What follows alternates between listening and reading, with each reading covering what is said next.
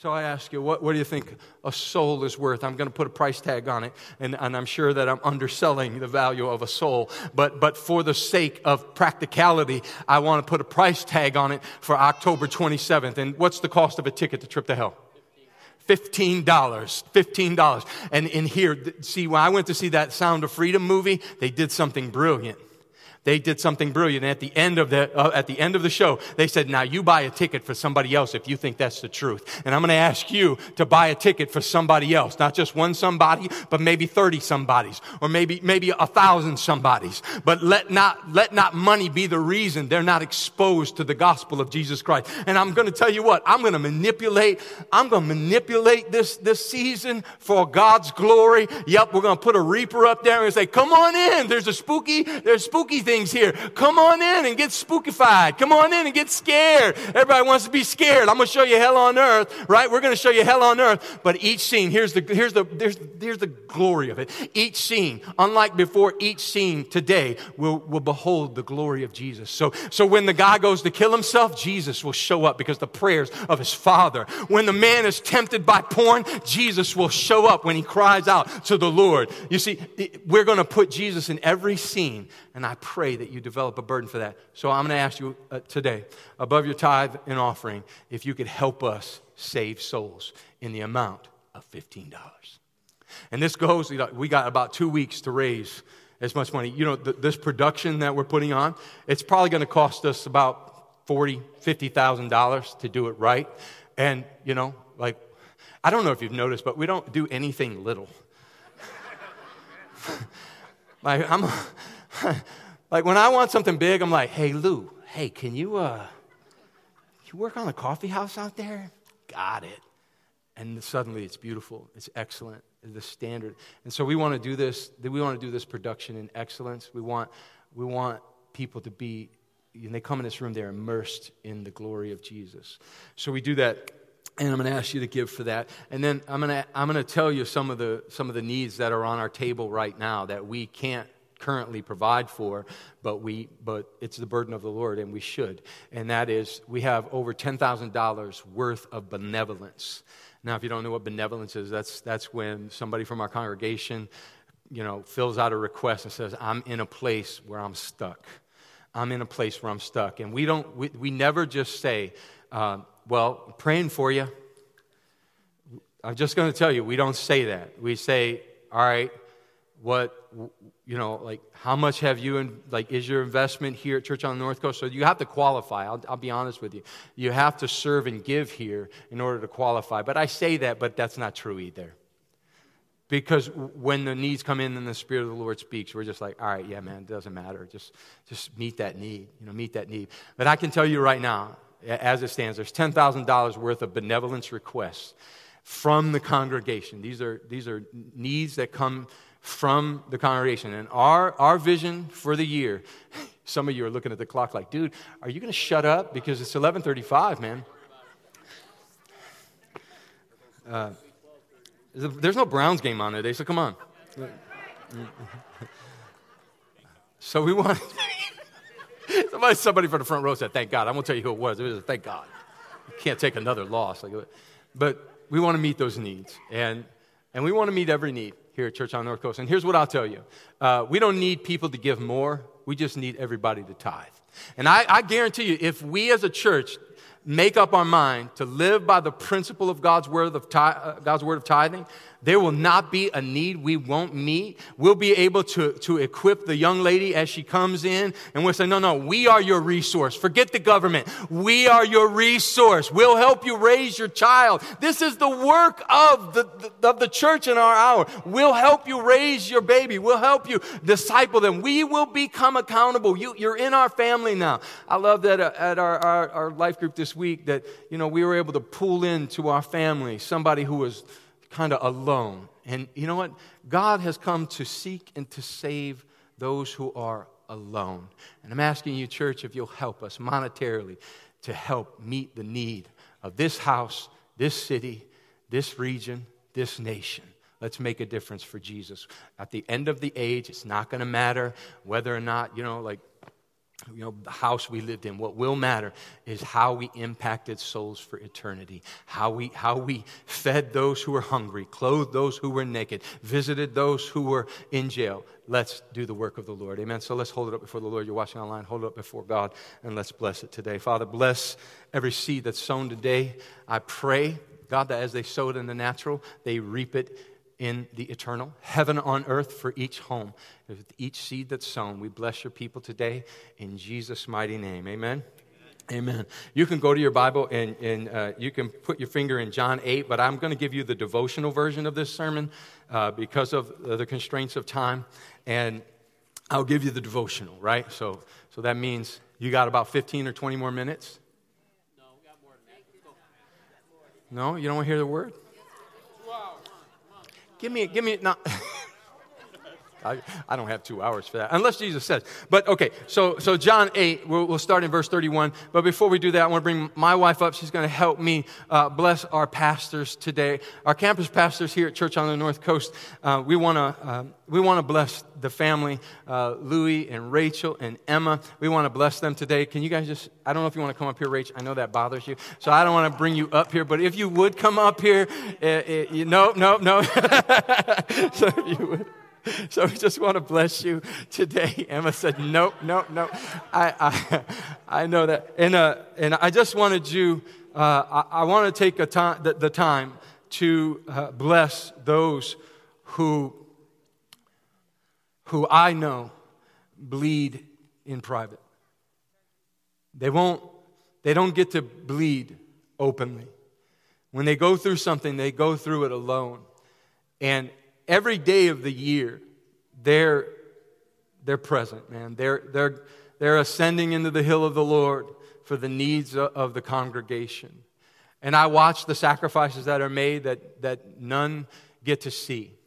And so, for one, like for one month and one day, I just want to ask you could you please stand to your feet in this, in this auditorium and give them the greatest applause of love and appreciation for all they give.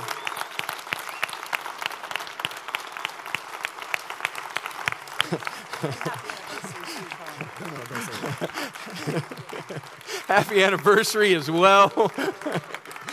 and, uh, and for all that you give, here's a card, man. Bless you. Bless you. I mean, I just have to say, I, I love you. I admire you. Uh, you know, your family, and I just thank you for, for answering the call of God. And, uh, you know, for you specifically, bro, it's, it's a different call. It's a, it's a call that, that requires great courage to step not just into the shadow of such a great man as your father, but to cast the shadow that's original to yourself. I recognize the, the pressure that's attached there. And with all of my heart, I say, I love you and I thank you. You know that? I love you and I thank you for everything you do for God's people. God bless you. Thank you. Thank you. Love you. Thank you, Emma. I love you. and, uh, and uh, also wanted to recognize our connection pastors here at Church on the North Coast, Dr. Cynthia, your tireless work. We bless you as well this morning. And and, and, uh, and Pastor Skip, we bless you as well. Thank you so much for all that you do. One more time for all of our pastors here at Church on the North Coast. Thank you so much. Thank you so much for all the funerals you do, all the weddings you do. Uh, I feel bad for Pastor Skip because you know, like I've gotten to the place in my ministry to where like I just don't do weddings anymore and I rarely do funerals and, and they'll call and they'll be like, can you do a funeral? I'm like, if I do your funeral, you gotta know, if I do a funeral for your family, you gotta know I love you. And, and, and, uh, and you know, if I do a wedding, you gotta know, man, I love you. Cause I just don't do them anymore. I'm just like, I'm done, man. I did enough of those and, and I know, you know, like I just don't want to do them. So I just, I dish them off, you know, I'm like, I'm sorry, but I, I can't do this because I and they, and they pick up the, they, they pick it up and I just thank you. Thank you for picking up in the ministry in covering our people. Thank you for covering our people with the love of Jesus and prayer. And I just, I just appreciate you. I appreciate all of our volunteers here at Church on the, uh, Church on North Coast. And I, and I say this, like, don't feel obligated to give uh, because uh, today to, to our pastors, because we, I make sure monetarily we, we bless our pastors. Like I, it's so important that they feel valued, that they feel empowered, and so I, uh, we do our best. So I just ask you, just keep tithing, and we'll be able to keep uh, performing the work of the Lord. Are you ready? Let's go to John eight. I know it's late, man. It's eleven forty-two. Man, we're out here, out here living on the edge. I got to go to Cleveland today too. So. So you know you're protected in some regard. You know, this guy can't preach for more than 15 minutes today. He's, he's done. I'll give you the devotional of this. And, and uh, John 8, 31 to 32. And the, the title here is, is to stay in Jesus. Stay in Jesus. Church, I want to encourage you. Don't come out. I don't care what happens. You got to stay in. You got to stay in the ark. Don't come out of the house. I don't care what sounds you hear on Passover. Don't come out. Stay in Jesus. It's so important that we remain in Jesus. John 8, 31 to 32 says, Then Jesus said to those Jews who believed in him, He's talking to the church. He's not talking to, to this world, he's talking to you. And he says, If you, this might be top three scriptures, I believe, in, in the word that you could put in your spirit to, to keep you in Jesus. It says, If you abide in my word, if you abide in my word, you are my, come on, disciples. Mm. I don't have time to touch that, but that's something that, like, you're a disciple if you do what? Abide in his word. And you shall, you shall, here's where it gets intriguing. You shall know the truth, and the truth shall make you free.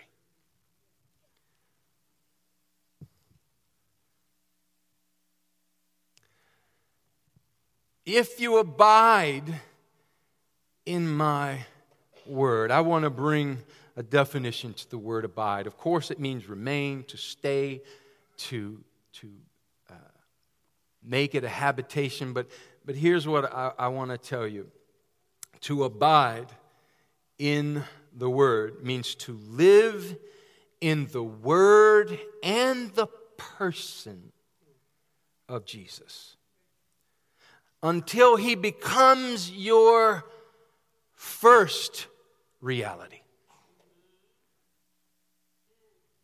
He says, if you abide, if you live in me, If you'll come into me, how do you do that? This is where all of our, this is where we, we, we uh, are balanced in the Word. Because you, you can't just worship to abide in Lord. You must know, you must abide in this. The Logos, you must abide here. You must you must live in this so much so that it becomes your first reality. There, there is a first reality that we all live, and there is a second reality that we all live. Right now, like, like overwhelmingly, the Christian lives in the second. The Christian believes that this is my reality, and, and then and then when this reality pushes me and perplexes me and brings me circumstances and crushes me and pressures me and angers me and frustrates me, then I take my, my, my reality from here and I take it, I take it into the second reality, which I label as Jesus. I, so I take my, my first reality then is the world. I take my first reality of the world and I bring it to my second place reality. And then when I go to church, I dump all that stuff off when I go to church. So I bring, I bring out of my first reality all of my pressure, all of my pain, all of my trouble, all of my sorrow, all of my heartache, and I bring it to, I bring it then to my second reality, and I make Jesus my second reality. This is how we live. So we, when we're over here in, the, in our first reality, we go through things, we go through things, we go through more things, and then Sunday comes, and, and we, we say, Preacher, preach the word, preach the word. And then we take our we take our first reality and we bring it into Jesus and we go, Oh, Jesus, whew, I've had a heck of a week, man. Let me tell you what happened to me. Let me tell you how the enemy's been attacking me. Let me tell you what hell I've gone through this week. Let me lay it all down at your feet. And we bring our first reality into what our second reality is. And we make Jesus our second reality. And then when we're done with church, we boop, doo, doo, boop, boop, boop. Thank you, Jesus. And then we come down here in the mire and the muck and we live here and we go through some more. We, we get the phone calls, we get the, we get all, we, we, we on Facebook again, we get back on Instagram and we, we start reading the lies again. We start reading them lies again. And Jesus, he says something so startling here. He says, if you will make that your reality first, if you'll remain, if you'll live in me until I, if you'll live in my word, now, I want to say something here. This and him are the same, they are one.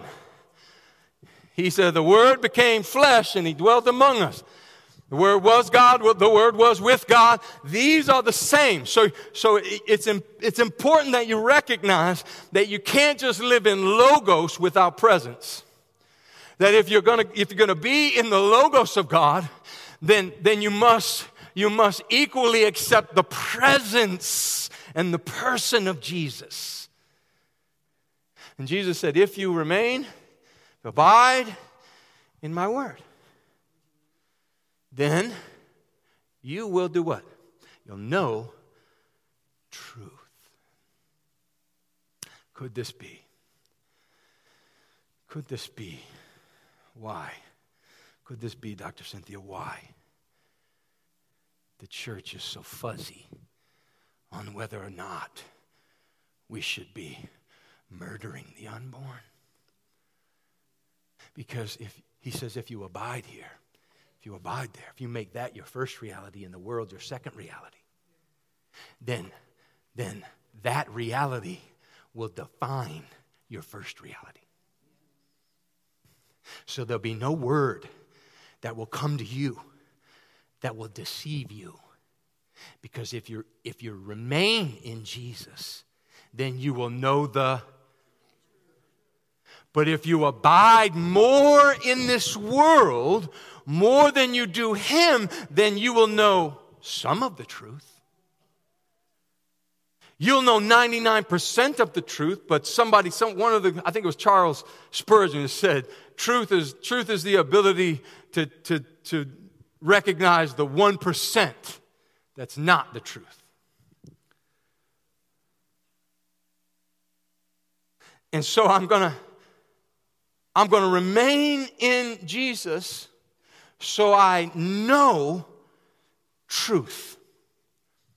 And if I know truth, truth will then see truth will then set me free.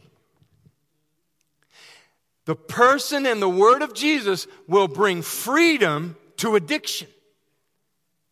Freedom. It will set me free. So, those who just dwell in the world, so if you dwell in the world more than you do Jesus, then deception and bondage are the results. It's inevitable. This is what Jesus is saying without saying it. He's saying, Those who abide in me will experience truth and they will experience freedom. But those who won't abide in me, they will experience deception they will be deceived. They will believe they're right, they, but they will be deceived because they will not have the ability to discern between the lie and the half truth. They'll, they'll think they know the truth, but they won't know the truth because why? Because they spend too much time outside of me and not enough time inside of me. And Jesus said, I want my, I want my disciples to come into me and live this way. Live in me. Live in me. And then, and then when trouble comes, come on, Dan, bring me some trouble. You got some trouble? Bring me some trouble. Bring me some trouble. Bring me some. I'm not, I'm in Jesus. Like I'm in here.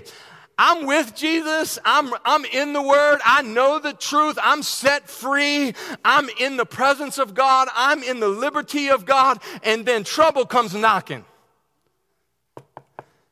And, and what I won't do is I, I what, what I got to stop doing is coming out of Him to deal with the trouble. And, and how many know that when trouble comes knocking, knock again, trouble. What we most of us do is we we lose it. I lose my salvation. These people cut me off again. And you're out, out, there on the road and you're telling people they're number one and you're thinking murderous thoughts. Or your kids do something and they, trouble and your kids do something and you come out of Jesus, you say, I've got a filth flowing fella, can't stand you.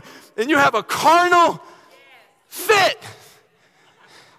You ever have a carnal fit? Nobody look around, nobody say nothing to nobody. I know you have. Some of us have carnal fits the moment we get in the car after church. Can't stand it. Preacher up there talking about. Can't stand the way you breathe. Could you just quit breathing that way? A carnal fit. Why? Because we temporarily went into our second reality and we were relieved temporarily. But then when the trouble came knocking and we came out and we came out and said, What's the trouble? What's the trouble? Anger. Anger, anger, anger. So I'm angry. It's anger, it's angry.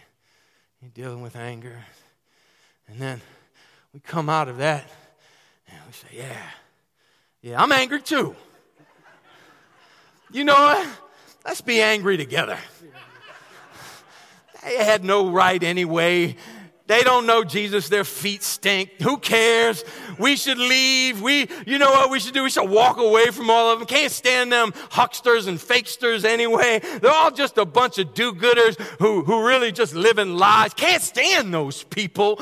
Yeah, I can't stand them. So let's just, let's just comfort one another in our deception. Doesn't it feel good? Yeah, it does feel good momentarily. A couple days go by though, and you're like, man, I'm tired of feeling this way.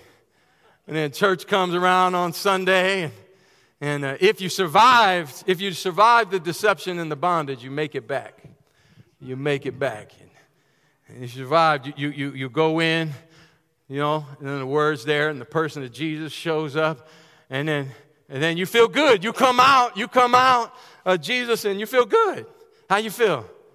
I feel amazing. I feel amazing. And then, and then, and then we said, well, well, well, let's just go back to our old life then. Come on, let's just go back to Monday comes around and we just, and we just thank you, thank you, Dan.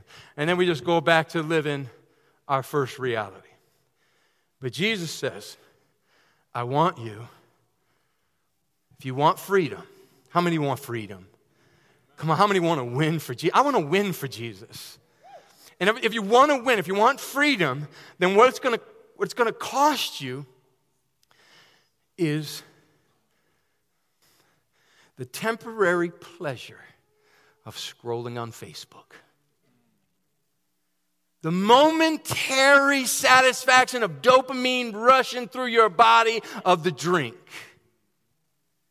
And what he says, if you'll just, if you'll take that temporary euphoria that you receive through the world and you'll live, if you'll make me your habitation rather than your visitation. He said, Why can't I put it down? Why can't I keep my words right? Why can't I get rid of the anger? How come I can't get rid of the offense? Because we make him our visitation rather than our habitation. And Jesus is saying, if you want to be free, how many want to be free? I want to be free. I want to be free from all the offense and the anger and the vitriol that's in the world today. I want to walk into the midst of people and I want to carry the glory of God. If you want to be free, then you have to turn what once was your visitation into a habitation. You got to remain. You have to make his presence your home. And you don't come out. Tell, tell the devil, I'm not coming out. Say it. I'm not coming out. Jesus is my first reality. Galatians 2:20 says I've been crucified with Christ. I don't live anymore. How do I live now? In there.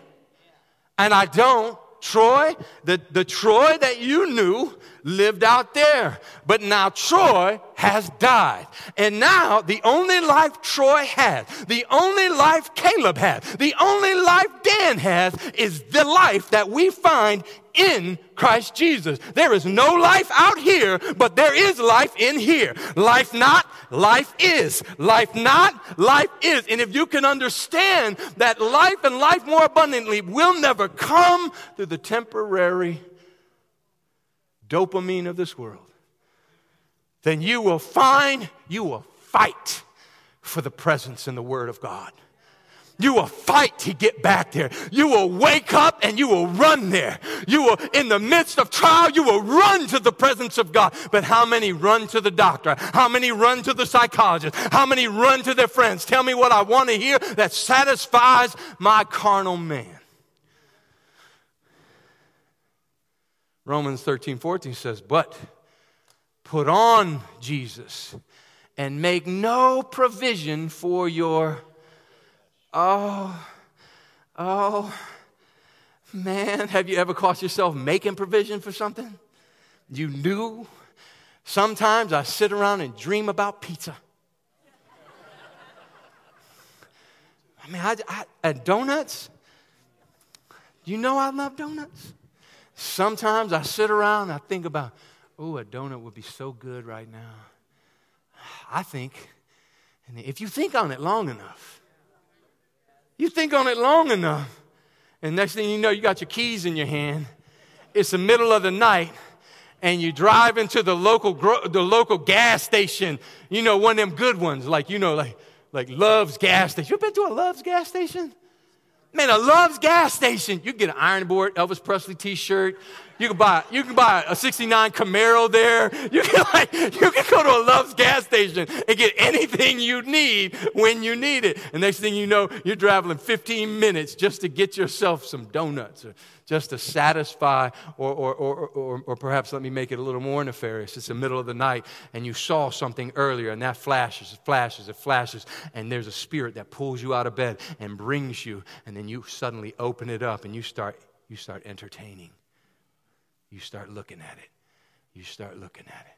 And now suddenly you're making provision for your first reality.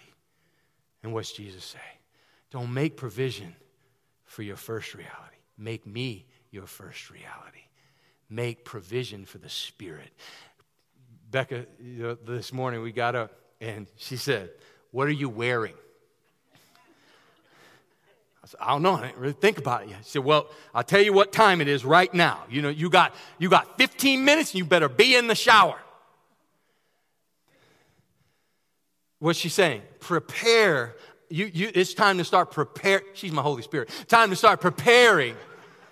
Amen. If you didn't get one, you need to get one. A Holy Spirit like my wife, you need to get one. You, you need to start preparing. Make, you need to make provision for your spirit, not your carnal man.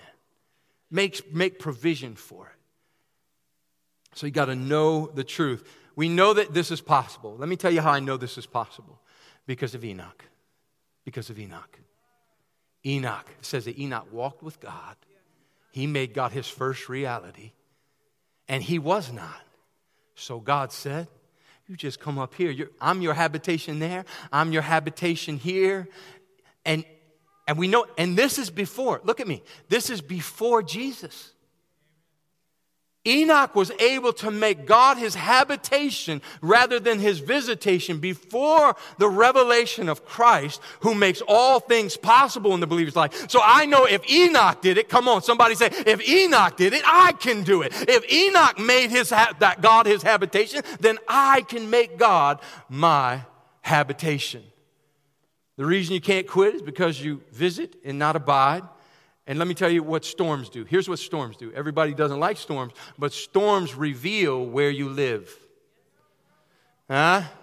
Storms of life reveal where you're living in the spirit. If a storm comes and you run to the temporary satisfaction of the world, then the storm is telling you, hey, get out of there, get into Jesus. You got to get into Christ. The storms aren't there to condemn you. The storms are there to awaken you and say, hey, you, you, your, your gaze is wrong. Your attention is wrong. I need you. The, the, the storms, next time pressure comes, next time pain comes, next time offense comes, I want you to recognize it for what it is. It is a force given to you, permitted by God, brought to you by the enemy that forces you back into the presence of God, the reality of Jesus.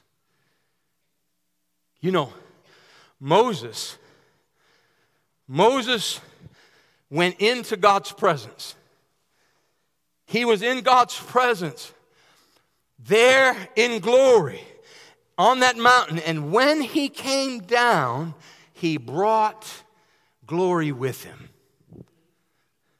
He brought the glory of God with him. And sometimes you, you know, you're gonna know, you're gonna need to know, like, it's got to be so in you that no matter what happens or pushes on you, glory comes out of you. Glory flows out of your words. Glory flows out of your gaze. Glory is in your thoughts. There's this principle that I've recently become familiar with. It's called the, the, the, second, the, the second word principle, right? It's just this reality. It's like this. It's this reality that says, like, you and I are not in control of our first thought. We're not in control of that we're in control of the second thought, right? So, so when the first thought comes, you got to take every thought captive. You got to take it to Jesus. You got to get in Jesus. Now, here I'm going to tell you something, and, and this is where this was a this was a, a psychological um, kind of principle that they were saying. You're not in control of this, but you are in control of the second thought. So you should like you should like ascend and make you you know like it was, it was all humanism, in it, but I, I recognize the word in it. So so you you, when the first thought comes, you're gonna, you're gonna die. This is, this, is, this is cancer, and it's gonna spread. And, and then the next thing you know, it's gonna be stage four. And, and you know what? You're gonna die. You got so many, you, you got so many days to live. That's first thought right? So the Bible tells us to take every thought captive to the obedience. So I take that thought and I run. I run into the presence of the Lord. I run into the presence of the Lord. And I say, God, give me. I bring this thought to you and I say, God, Jesus, give me the thoughts that are yours, not of the world. And, I, and He gives me His thoughts. And if that, and I'm telling you, if that interaction happens long enough in your life, what will begin to happen is your mind will become renewed in the Lord. And suddenly your first thoughts will be His thoughts. Your first impression will be His impression. And you will become renewed in the Spirit of the living God. And whenever a confrontation comes to you, you used to react the world's way, but now you've been in the presence of God so much that He is your reality. And when the doctor says what the doctor says, you can look back at him confidently and boldly and you can declare, I shall live long in the earth, satisfied to the ends of my days. By his stripe I am healed. You will not even flinch. Make Jesus your first reality. But I tell you, you're going to have to fight for it. You, I, I I do not make this easy. I'm not going to lie to you and tell you that to remain in Jesus is simple. It is not. It is not easy. For the kingdom of heaven suffers violence, but the violent take it by force. The only force you got is Him. The only strength you have is His. Why? Because you are no longer alive, but your strength comes from the Lord. He lives now in you. He is the source of your strength. He is the source of your life. And as long as you abide, make Him your habitation, then all things are possible. So you have to fight. So here's some things I need you to, to write down that you're going to fight for. First of all, you're going to fight to stay. Fight to stay in Jesus. I'll never, I'll never forget how this became so real to me. It became so real to me when somebody that's very precious to me, um, a, a, a pastor, pastor to me, pastor to me, uh, Pastor Greg Ball, a pastor to me.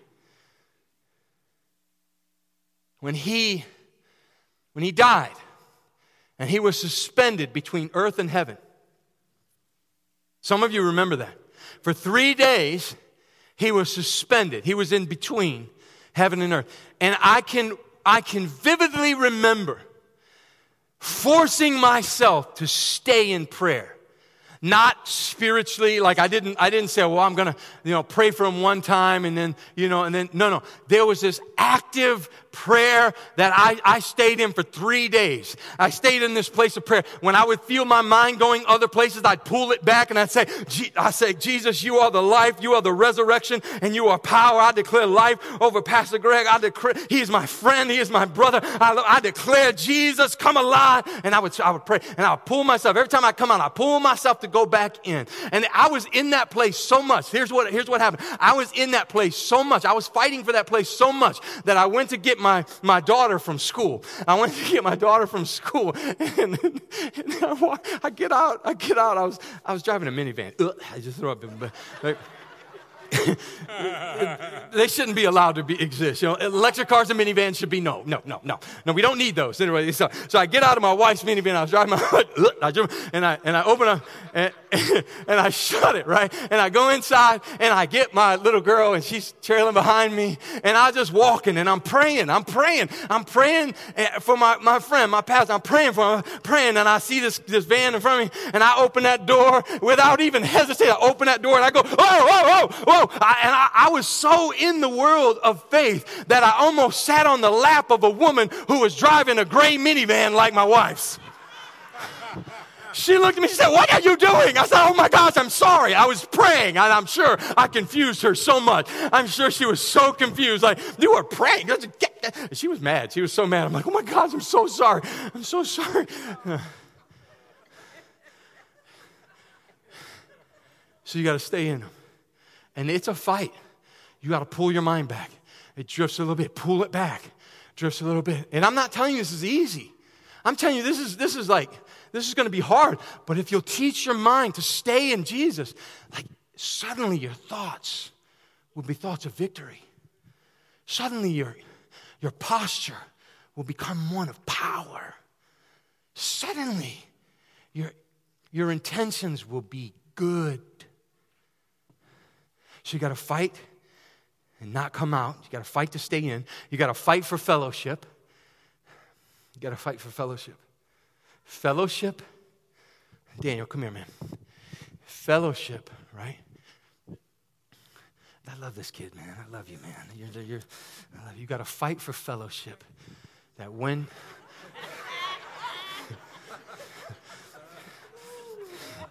going into the presence of Jesus, Daniel. You got to fight for it, you know, and you say, like, I saw you over there, man. Like, but you got to you got to fight for fellowship that'll take you to the presence of the Lord.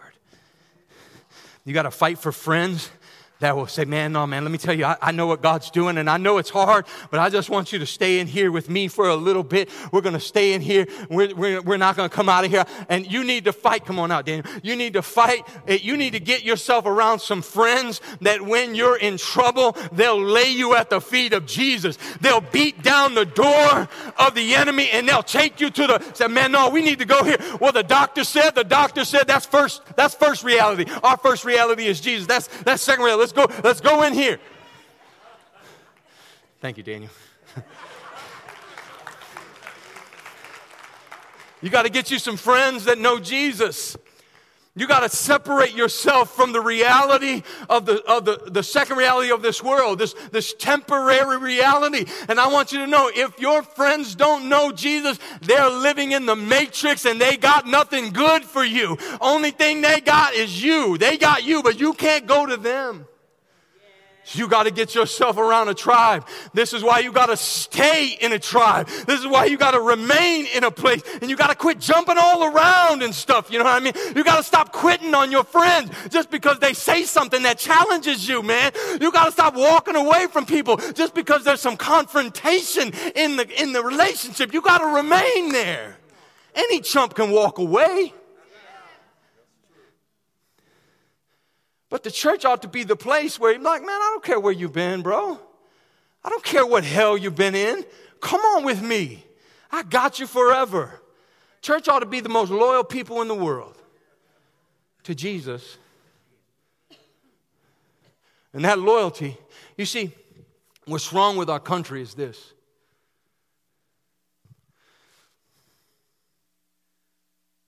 Our, our country has gotten to the place, look at me, our country has gotten to the place where our country defines our religion.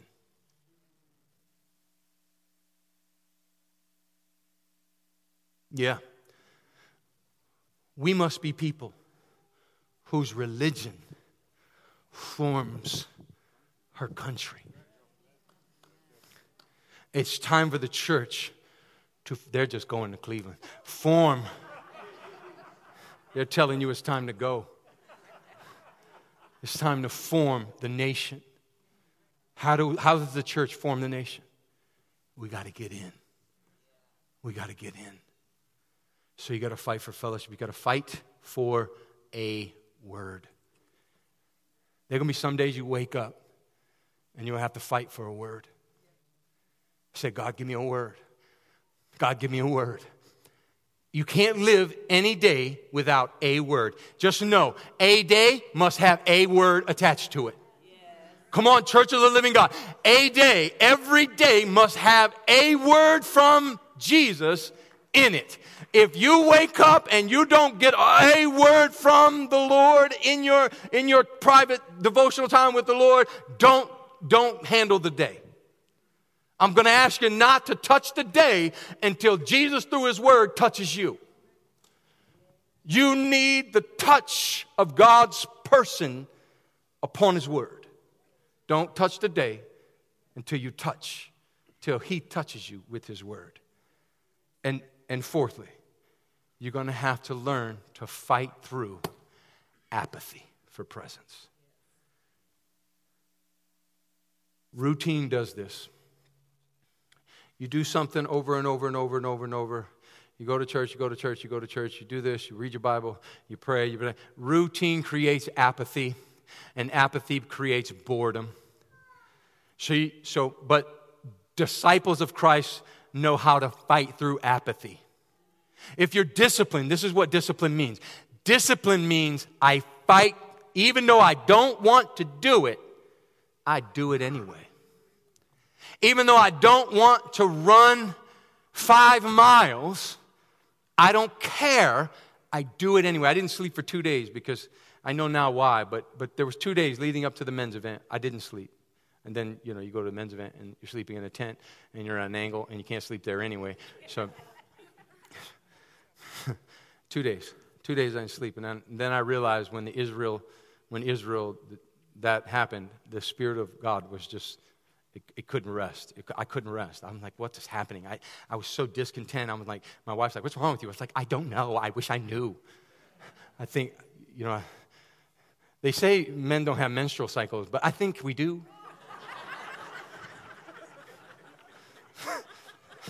Maybe don't put that in the tape. You know what I mean? I don't know. Women, I knew I was like, I was like, I don't even like me right now. I don't want to be around me. I can't stand me right now. I want to I want to go to sleep and not wake up till I feel better. And I just couldn't sleep and I was crabby and cranky and I was so negative and I was like I was fighting to keep my mouth shut. And I just felt apathetic. I just felt apathy and then you know I was like, well, you know, like somebody said, "Well, just don't do it." I'm like, ah, I can't not do it.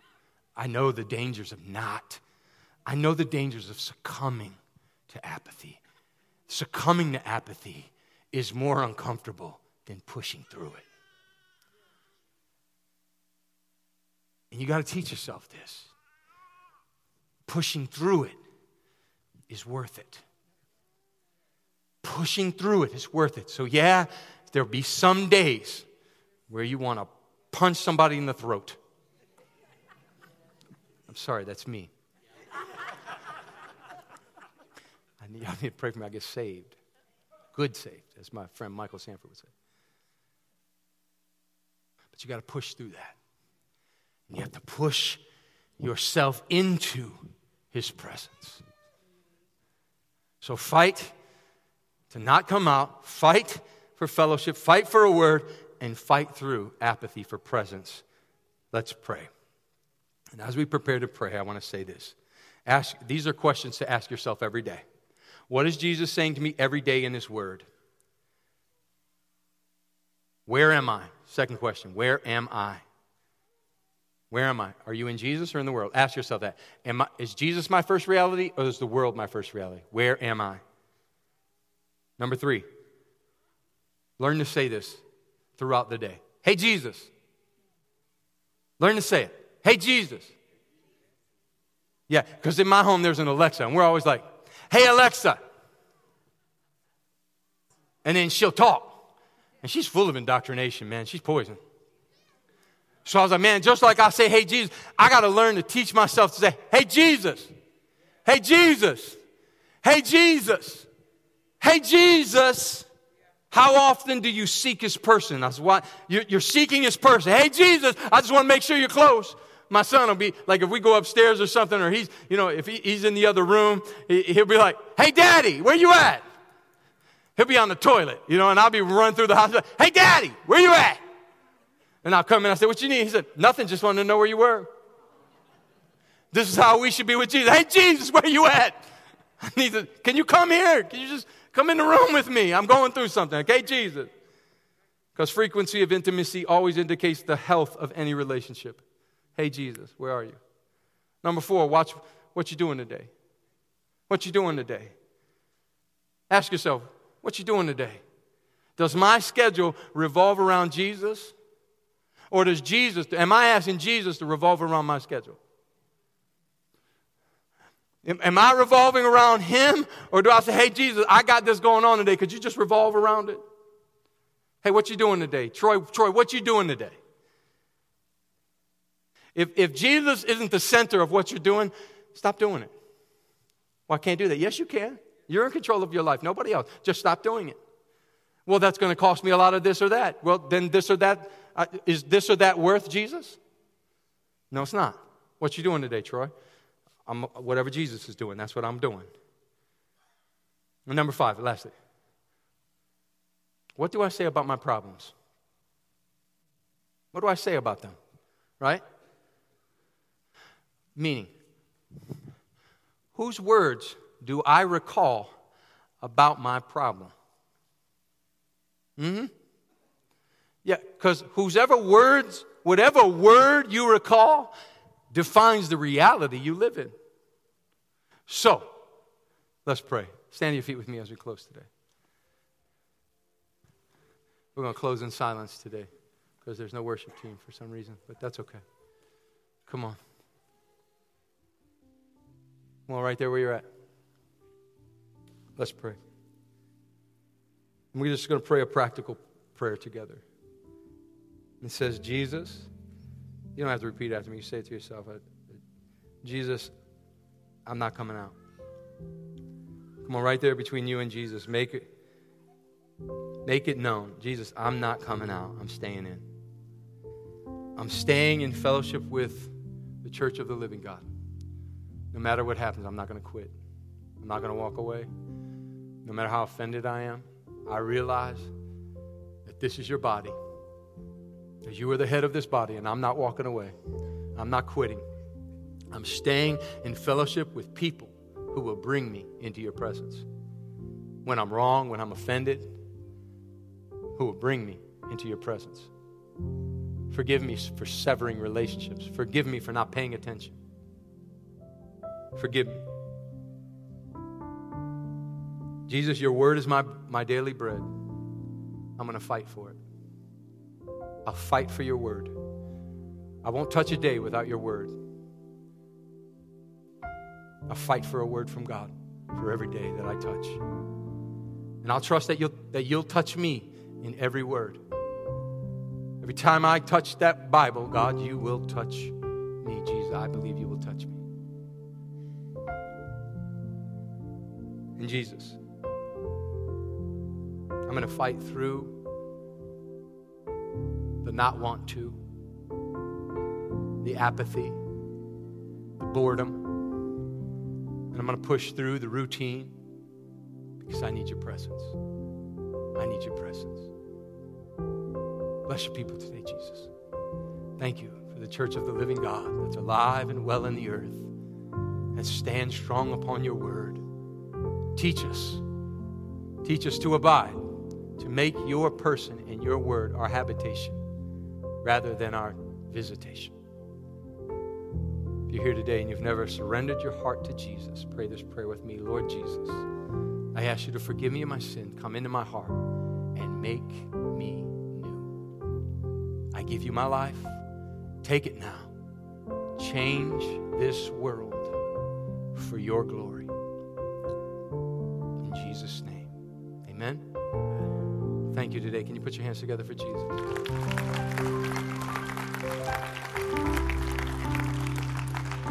Thank you for spending about 40 minutes longer than you, well, uh, when I preach anyway. Live right. Love everybody. Pray hard. Thank you for being here today. God bless you. God bless you. God bless you. God bless you. God bless you. God bless you, church.